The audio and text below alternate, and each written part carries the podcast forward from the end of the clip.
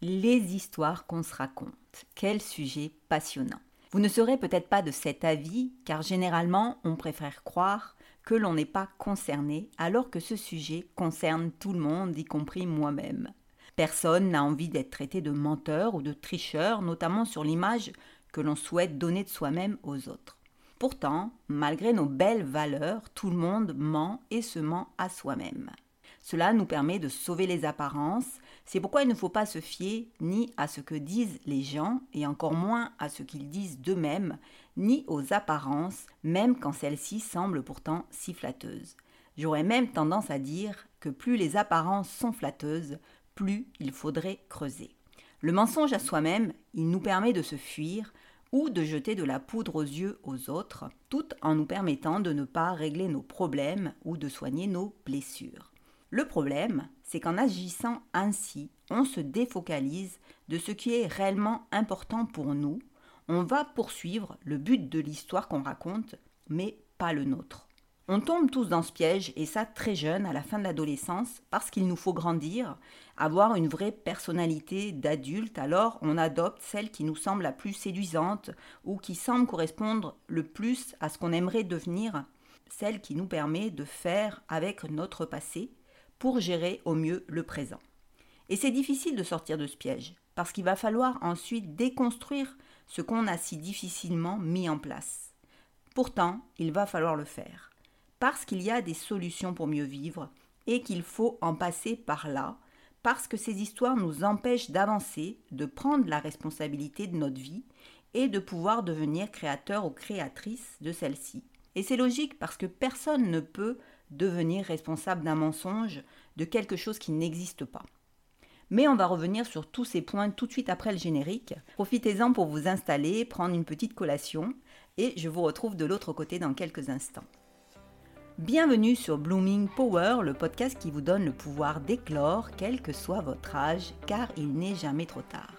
Je suis Emma Power, votre hôte, et je vous aide à vous découvrir, à vous épanouir, à mener une vie plus riche, plus saine et plus sereine. Pensez à vous abonner pour ne manquer aucun épisode. Aujourd'hui, nous allons parler de ces histoires que l'on se raconte et que l'on raconte aux autres, qui nous encombrent, et de l'importance de les éradiquer pour vivre une vie pleine de potentiel, heureuse et épanouissante. Nous racontons tous des histoires à notre sujet. A priori, ben, ça peut sembler inoffensif, et puis surtout, on y croit quand même un peu, même pas mal à ces histoires, que ce soit l'histoire de la victime ou celle de nos super pouvoirs ou talents révélés ou cachés, cela reste des histoires. Des histoires qui nous aident à tenir, qui rendent notre vie plus intéressante que ce qu'elle pourrait être, qui nous donnent une certaine consistance face aux autres, on préfère raconter une histoire qui nous valorise un minimum, mais parfois on raconte aussi des histoires qui nous dévalorisent pour perpétuer cette histoire de victime de la vie que l'on est, car c'est une belle excuse pour qu'on ne nous en demande pas trop. Souvent, on alterne même ces deux types d'histoires, victime et super-héros, selon les domaines de notre vie. C'est un peu le menu à la carte, selon ce qui nous convient, et l'image qu'on a envie de donner dans tel ou tel domaine, et en la matière, on ne craint absolument pas la contradiction. On peut vouloir paraître courageux comme parent, par exemple, et être une super victime au travail, puisque c'est bien connu, notre boss est un tyran comme on en voit peu, blablabla. Bla bla. C'est l'avantage des histoires, on les raconte comme ça nous va bien. Alors c'est certain, pour beaucoup d'entre vous, vous n'allez pas aimer ce podcast, et c'est normal, car il nous prive de cette façade que nous nous sommes construites qui constitue notre soi-disant personnalité. Il nous prive aussi de nos excuses et nous met face à notre responsabilité quant à la conduite et à l'état de notre vie. Vous avez compris, nous nous racontons tous des histoires, en bien comme en mal. Ce qui va faire la différence entre les individus, c'est que ceux qui vont accepter l'idée de se débarrasser au maximum de ces histoires eh bien, ils ont une chance d'avoir une vie plus riche, plus épanouie, plus alignée avec qui ils sont réellement, avec leurs désirs profonds, avec la réalisation de la mission de leur âme et aussi d'être plus heureux. Tant qu'on se raconte des histoires, ce sont elles qui nous emprisonnent. Tant que je veux croire que je suis la victime des événements difficiles de ma vie, Je reste prisonnière de ces événements. Tant que je crois à l'histoire de mes talents inexprimés, vous savez, ces personnes qui vous disent Ah, si j'avais eu plus de chance, si j'avais vécu à une autre époque, si mes parents avaient eu plus d'argent, j'aurais pu moi aussi, par exemple, devenir musicienne ou avocat. Il y a ceux qui se racontent l'histoire qu'ils ont même essayé, mais que ce n'était vraiment pas possible. Tout ce qui relève du je raconte est une histoire que l'on se raconte à soi-même et aux autres. Ce que l'on est, et c'est douloureux à entendre, c'est le résultat de nos actions et de nos abstentions. Et donc cela relève de notre responsabilité. Et c'est très douloureux à assumer ou même à accepter. Alors on adore se raconter des histoires. Moi, je m'en suis raconté des tonnes, hein, comme vous tous, et je continue, c'est une bataille constante avec mon ego sur ce terrain. On ne s'en débarrasse pas comme ça. Il faut bien comprendre que même quand les gens nous reconnaissent des talents et des qualités, il ne faut pas les prendre comme tels. Or, notre ego, il adore les compliments, la validation extérieure. Cela nous fait croire que c'est réel, mais cela relève aussi des histoires qu'on se raconte. En réalité, nous faisons juste de notre mieux, mais quelqu'un fait toujours mieux. Et les autres parlent toujours depuis eux-mêmes, de leur vision des choses, et ce n'est pas parce que plein de personnes pensent que nous sommes généreux, sympas, que nous le sommes vraiment. Les manipulateurs jouent d'ailleurs beaucoup là-dessus, ils cherchent un maximum de validation extérieure pour pouvoir raconter aux autres l'histoire qu'ils ont envie de raconter. Nous sommes tous un peu manipulateurs, parce que c'est quand même bien plus gratifiant de croire qu'on aurait pu faire telle ou telle chose, ou qu'on n'a pas pu le faire justement en raison d'événements plus forts que nous, c'est rassurant, ça nous permet de fuir notre responsabilité. Notre vie est telle qu'elle est parce que nous n'avons pas eu le choix, et c'est la bonne grosse excuse qu'on adore. Vous avez des personnes qui réussissent très bien leur vie et qui se retrouvent à un endroit qui leur semble tout d'un coup sans aucun sens. Tout simplement parce qu'à un moment de leur vie, elles se sont dit je n'ai pas le choix, je dois réussir pour m'en sortir. Mais on a toujours le choix de ce qu'on peut faire pour sortir d'une situation. Il n'y a jamais une seule option. Se dire je n'ai pas le choix, cela veut dire que l'on n'est pas responsable de la direction de notre vie. Et c'est encore plus difficile à admettre quand on s'est battu pour s'en sortir et qu'on a réussi. Par exemple, je dois absolument gagner ma vie, je fais le choix de m'investir dans telle voie parce qu'elle est lucrative, et je pourrais à terme bien gagner ma vie. Pourtant, je préférerais être comédienne. Et pourtant, j'avais plusieurs solutions. Soit je trouve un job alimentaire qui me permette de me payer mes cours de théâtre, mes lectures de pièces, et je poursuis mon rêve. Soit je décide de me remettre mon rêve à plus tard, je fais des études, je gagne bien ma vie, j'épargne pendant quelques années tout en prenant des cours à côté, et à un moment, je me sens suffisamment sécurisée matériellement pour me lancer à 200% dans mon rêve et on verra bien. Mais c'est une option qui est difficile parce qu'elle exige à un moment un renoncement, celui du renoncement à son confort. Soit je renonce à mon rêve carrément et je me raconte l'histoire que je n'ai pas eu le choix. Je fais de bonnes études et je deviens un cadre prospère qui gère sa carrière. Alors dernièrement j'ai eu ce genre de choix à faire euh, parce que comme tout adulte qui a une famille qui a besoin de gagner sa vie, et qui veut aussi réaliser sa mission de vie, eh bien j'ai dû arrêter de me raconter des histoires et choisir une de ces options. Et j'ai choisi l'option 1, car pour moi c'était la plus logique, parce que je n'ai plus besoin de me sécuriser, car j'ai déjà travaillé en amont de ma vie pour me sécuriser, et notamment pour me libérer de mes crédits. Je vous explique tout ça déjà dans les 5 leçons que j'aurais aimé apprendre plus tôt. Mais c'est un choix. J'aurais pu en faire un autre. Et du coup, il va falloir que j'assume ce, choix ou que j'en change mais euh, il ne faut pas que je m'enferme dans une histoire. Et d'où viennent ces histoires? Eh bien, elles viennent du fait qu'on prend tout de manière personnelle. Les éloges comme les critiques. On a un ego qui est hyper réceptif, qui adore être validé et déteste la critique qui le blesse. C'est le second accord Toltec. Je, je vous renvoie sur mon article de blog si vous ne le connaissez pas. Mais c'est aussi le jeu du biais de confirmation. C'est quoi le biais de confirmation? Nous possédons tous dans le cerveau un filtre qui trie l'information qui nous entoure dans le sens de la validation pour confirmer notre vision du monde. Nous retenons ce qui va dans le sens de ce qu'on pense et on efface tout le reste. Dans mon cas, par exemple, j'ai remarqué que ça m'arrivait souvent en développement personnel. Quand je lis un livre, par exemple, j'ai tendance à ne retenir que ce qui confirme ce que je connais déjà et que j'ai implémenté dans ma vie. Si l'information que je lis, elle m'est douloureuse dans le sens que c'est pas vraiment ce que j'ai envie d'entendre, peut-être comme c'est pour le cas pour vous avec ce podcast, eh bien je vais la squeezer. Ne rien en retenir, ou je vais la déformer de manière à ce qu'elle rentre dans la case de ce que j'ai envie d'entendre. C'est notamment euh, ce qui m'était arrivé lorsque j'ai lu plusieurs fois le livre des quatre accords Toltec. J'étais pas du tout. Euh, alors je comprenais, c'était tout à fait logique. J'avais conscience que ce qu'il disait était juste, mais j'étais pas du tout capable de, de l'accepter pour moi-même. J'avais un gros problème à régler, notamment avec l'histoire de la parole impeccable et ne pas le prendre personnellement, c'est-à-dire avec ces histoires qu'on se raconte. Et donc il a fallu que j'arrive à faire le chemin dans ma vie pour régler tout ça, pour pouvoir entendre vraiment ce que disait ce livre. Et j'en ai conscience, alors c'est ce que je fais. Je relis toujours les livres de développement personnel plusieurs fois. Ça me l'a fait donc avec les quatre accords Toltec, parce que je n'aimais pas ce que je lisais. Mais je, mais je comprenais l'idée, j'en admettais l'importance, mais je voyais pas ce que ça pouvait apporter en plus à ma vie. Donc j'ai lu trois ou quatre fois sans en percevoir la puissance, et puis la cinquième fois, ça a été la bonne. Mais j'avais franchi un cap dans mon évolution personnelle. J'avais compris l'importance réelle dans ma vie de pratiquer la parole impeccable. Ce n'était plus un concept abstrait que j'intellectualisais, mais j'avais réussi à m'extraire du jugement et de la comparaison, ce qui me rendait plus réceptive au ne me ne le prenez pas personnellement. Ce livre est venu enrichir ce que j'avais enfin compris, compris en me confrontant aux leçons de la vie et à ce que m'avaient enseigné d'autres lectures. Je rappelle que nous ne savons rien tout en pensant savoir, et le biais de confirmation adore nous renforcer dans cette idée de savoir. Il nous confirme que l'on a bien compris telle chose et nous ferme à d'autres angles de vue qui pourraient venir contredire. Et je suis très vigilante à ce sujet, par exemple en nutrition. J'ai beau creuser le sujet depuis 8 ans, euh, j'accepte régulièrement, même si c'est difficile, hein, d'entendre des points de vue différents et des confronter dans le réel et d'analyser ce que ça peut amener en termes de progression d'apprentissage sur ce sujet ou à l'inverse qui peut le réfuter. Ce travail intellectuel, il m'est parfois douloureux parce que comme tout le monde, j'aimerais avoir accès à une connaissance stable.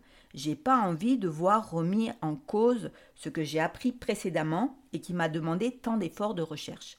Alors je comprends mieux aujourd'hui pourquoi les cours du BTS diététique que j'avais voulu suivre à un moment eh bien, me paraissaient si archaïques et si dépassés.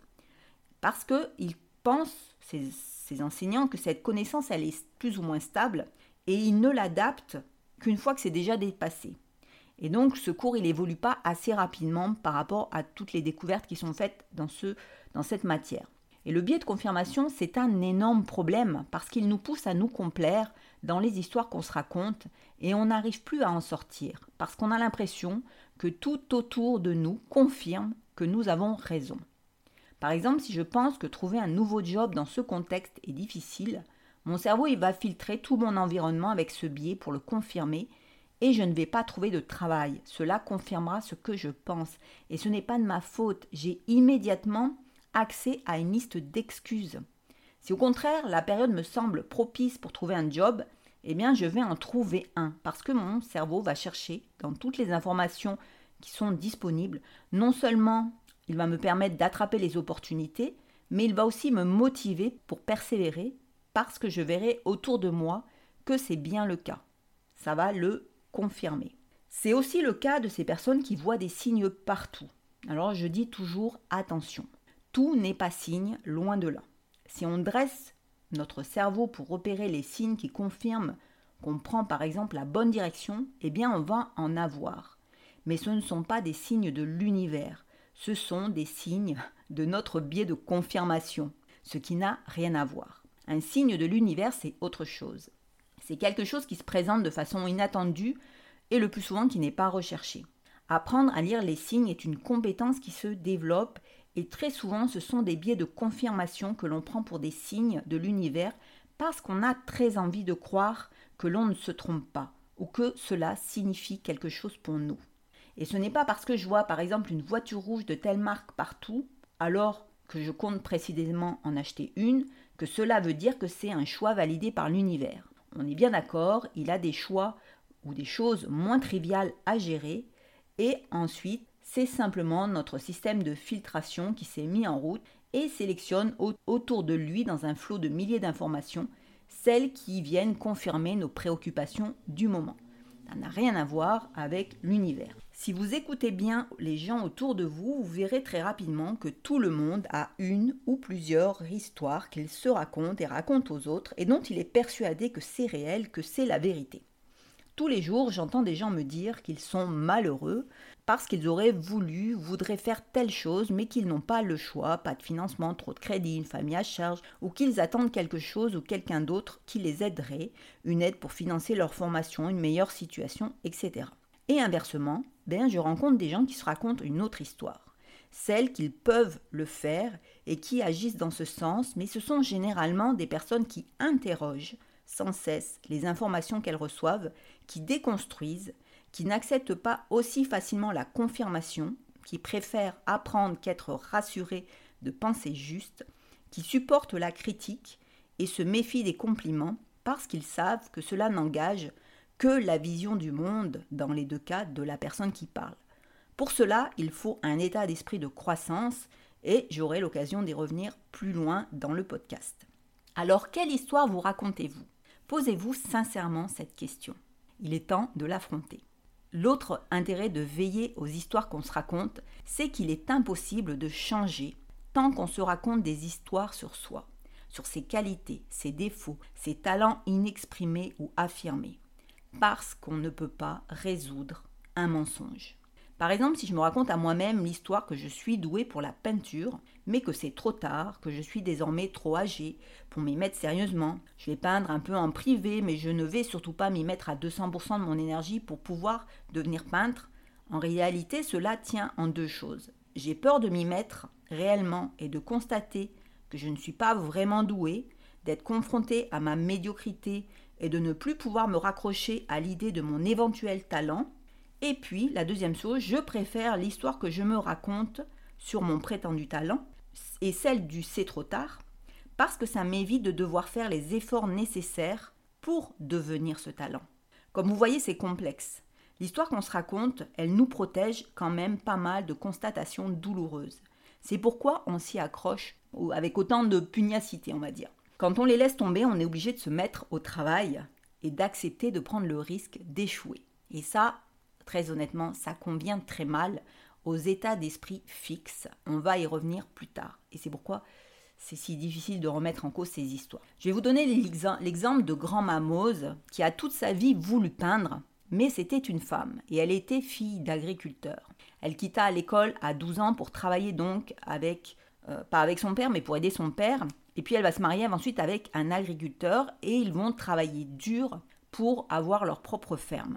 Et donc, on comprend qu'elle a dû tout sacrifier euh, ses ambitions d'artiste à sa vie, euh, aux nécessités de sa vie, d'autant qu'elle a eu, euh, je crois, 10 enfants. Mais à 76 ans, eh bien, elle souffre d'arthrite et elle peut plus broder, ce qui est sa passion, et donc elle décide de se remettre à la peinture, et elle part s'acheter des toiles, des pinceaux, de la peinture, et elle s'y met avec toute son âme.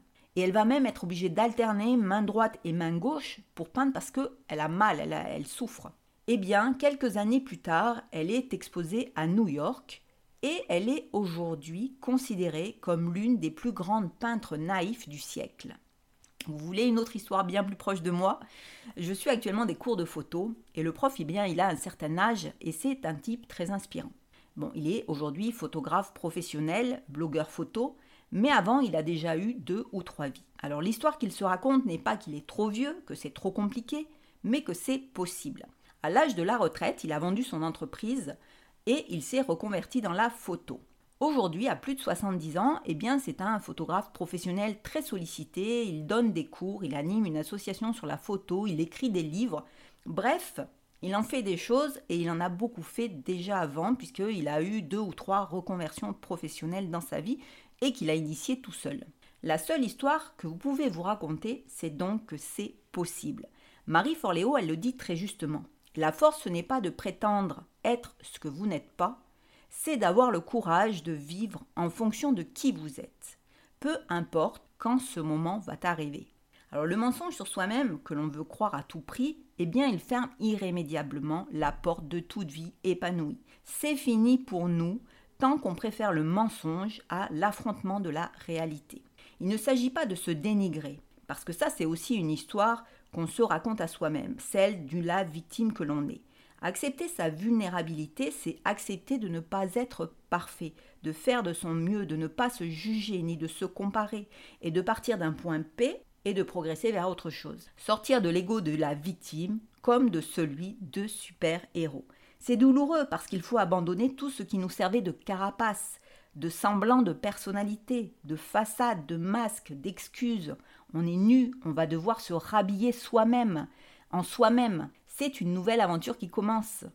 Alors comment faire pour en sortir justement de ces histoires? Alors la première démarche pour en sortir, bien évidemment, c'est la prise de conscience.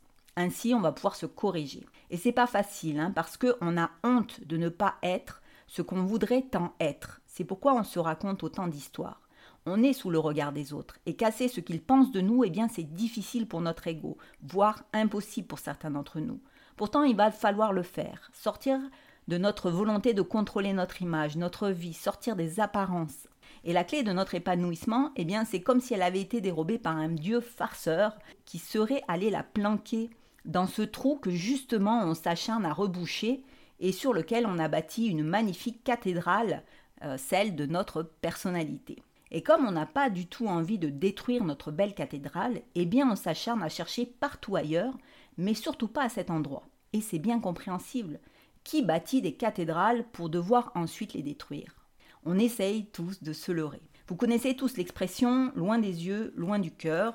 Eh bien, je me suis aperçu qu'on pouvait l'entendre d'une autre manière que celle communément admise. Plus on cherche loin de nous-mêmes les solutions à nos problèmes, en cherchant à l'extérieur de nous, en rejetant la faute sur les autres, de notre état, de nos blessures, plus on s'éloigne de notre cœur, de ce qui nous épanouit, de notre âme, de ce qui est important pour nous. Les dieux là-haut, eh bien, ils doivent bien se gondoler de nous voir faire, creuser partout, galérer, pour justement éviter d'aller creuser au bon endroit et euh, de nous voir sans cesse nous trouver des excuses pour ne pas avoir à déconstruire notre, notre cathédrale. C'est vraiment la métaphore du voyage initiatique, du voyage d'Ulysse, le voyage d'une vie, affronter mille péripéties pour revenir chez soi, à soi. Soit on accepte ce voyage, soit on se planque. Dans les deux cas, c'est une décision que l'on prend. Soit on décide d'affronter tous nos monstres et on va récupérer la clé pour pouvoir ensuite ouvrir la porte d'une vie riche et épanouissante, soit on décide de ne pas jouer le jeu mais on ne peut pas se plaindre de ne pas avoir la vie qu'on espère. On ne peut pas tout avoir. Le problème, c'est que vous n'allez pas pouvoir entrer dans le jeu avec une armure et des armes. Il va falloir y aller en maillot de bain et juste avec vos deux mains. C'est un peu Colanta si vous voulez une image qui vous parle davantage. Et oui, car le vrai courage, ce n'est pas le courage physique qui n'en est que la manifestation. Le courage, il vient d'un mental fort, d'une psychologie solide. On ne peut pas faire semblant d'être courageux.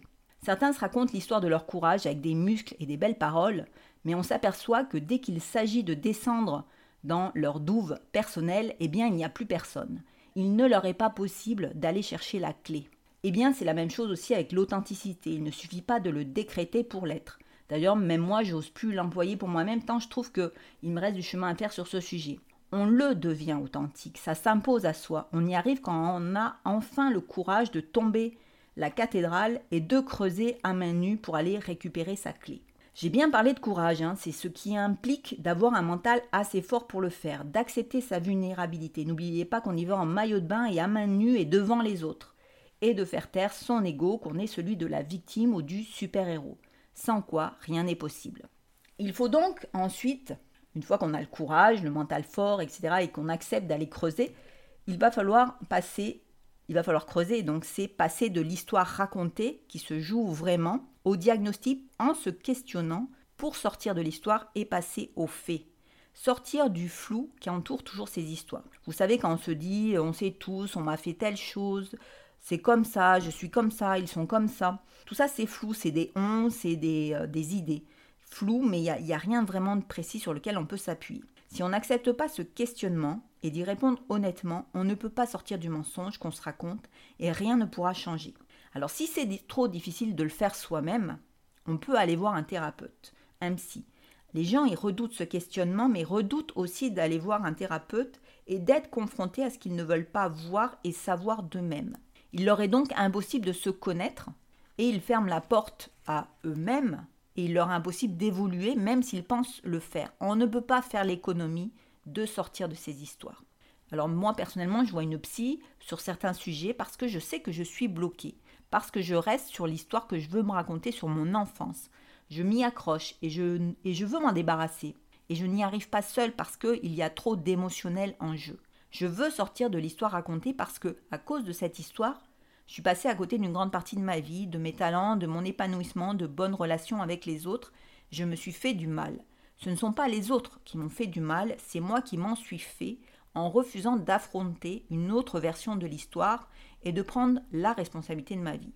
Ça me servait d'excuse, ça m'évitait de me confronter aux défis qui me faisaient peur, ça me permettait de rester petite, j'avais l'impression de pouvoir me protéger, de pouvoir rester à l'abri, de pouvoir rester dans mon ombre, parce que cette histoire me donnait l'excuse pour le faire. Ce n'était pas de ma faute dans ma version de l'histoire de ma vie. Vous voyez donc l'impact terrible qu'ont ces histoires. Elles nous donnent la fausse impression d'être quelqu'un alors qu'elles nous amputent complètement d'une grande partie de nous-mêmes. Beaucoup de personnes poursuivent ce mensonge jusqu'à leur dernier souffle. Vous savez, c'est ceux qui vous répètent qu'ils sont satisfaits de leur vie qu'ils ont menée, alors que les faits démontrent qu'ils s'en sont plutôt accommodés, qu'ils n'ont pas vraiment fait quelque chose de leur vie, à part tenter d'y survivre de la manière la moins inconfortable possible. Ils n'ont exploité aucun de leurs vrais talents, ils sont restés en marge d'eux-mêmes. Il ne s'agit pas de faire de grandes choses, mais de faire ce pourquoi on a été créé, d'honorer le ou les talents qu'on a reçus, et non pas de se rancogner dans un coin parce qu'on a peur et d'attendre que la vie passe. On a beaucoup de jugements sur ce qui s'est passé dans notre vie, sur ce qui se passe, et on y colle des valeurs, ça nous permet de se sentir légitime de le faire. Notre cerveau, à travers ses interprétations, nos suppositions, nos croyances, notre passé, il a créé un filtre qui nous est tout personnel et qui oriente notre discours intérieur et nos actes. Ainsi, nous allons juger que telle chose est bien et telle autre est mal, que c'est bien de faire telle chose, que ça ne se fait pas, que cette personne elle est comme si. On n'arrête pas de juger, ça nous permet de confirmer ça aussi notre histoire. Nous tirons des conclusions, des suppositions, des hypothèses peu importe qu'elle soit vraie, réelle ou pas. Alors vous savez, c'est le cas par exemple de cette personne qui se sent humiliée parce que quelqu'un ou une amie a ri à côté d'elle, elle est persuadée que c'est parce qu'on se moque d'elle. Elle est persuadée qu'on a voulu l'humilier, elle ne cherche pas à comprendre que ce n'est probablement pas d'elle qu'on riait, ou même que c'était pas forcément grave, et même si c'était le cas, peu importe, c'était le problème de la personne qui riait. Elle s'est sentie automatiquement humiliée parce que cela lui rappelle une blessure qu'elle n'a pas soignée et qui elle laisse diriger sa vie. Elle ne veut pas comprendre qu'elle est responsable de ses états émotionnels. Dans sa vision du monde, ce sont les autres qui doivent faire attention de ne pas la blesser, pas à elle de se soigner ou de résoudre ses problèmes intérieurs.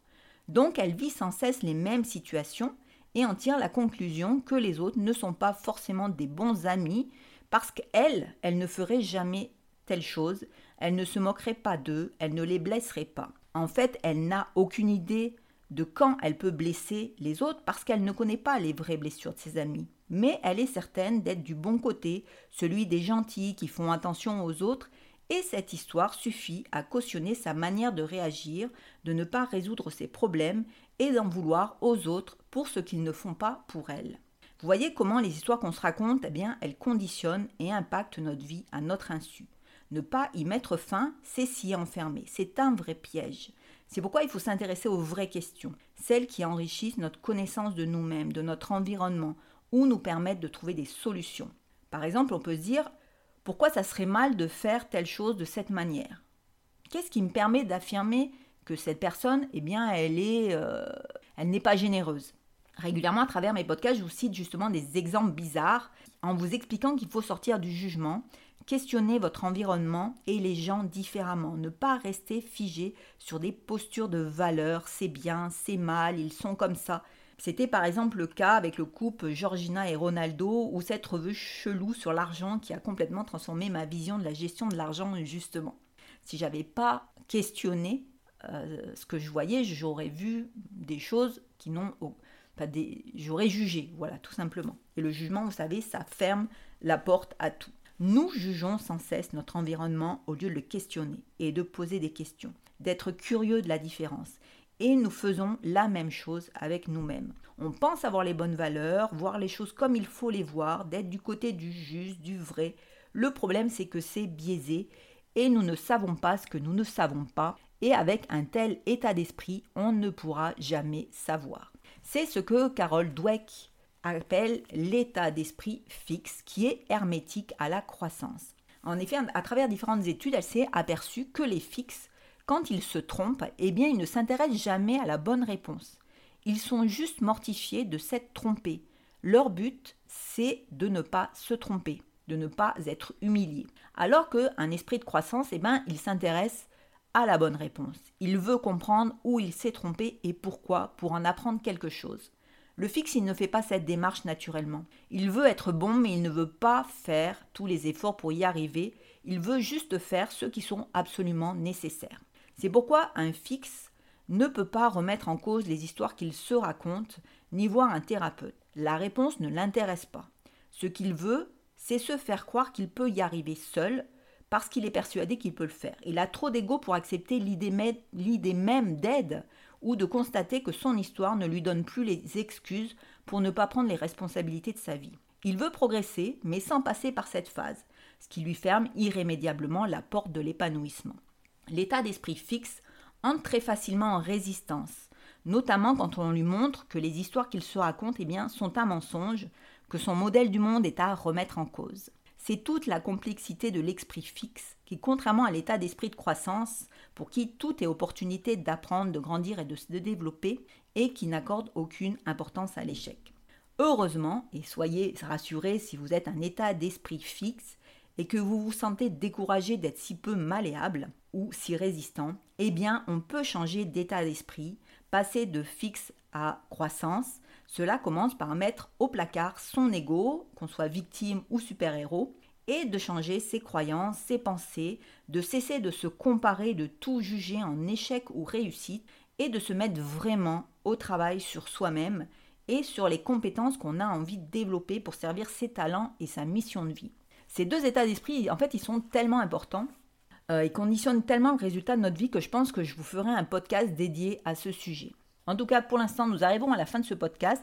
J'espère que vous êtes désormais déterminés à éradiquer les histoires que vous vous racontez pour vous alléger et vous donner les moyens d'aller à la rencontre de la vraie et belle personne qui se cache dessous et pouvoir enfin vous épanouir.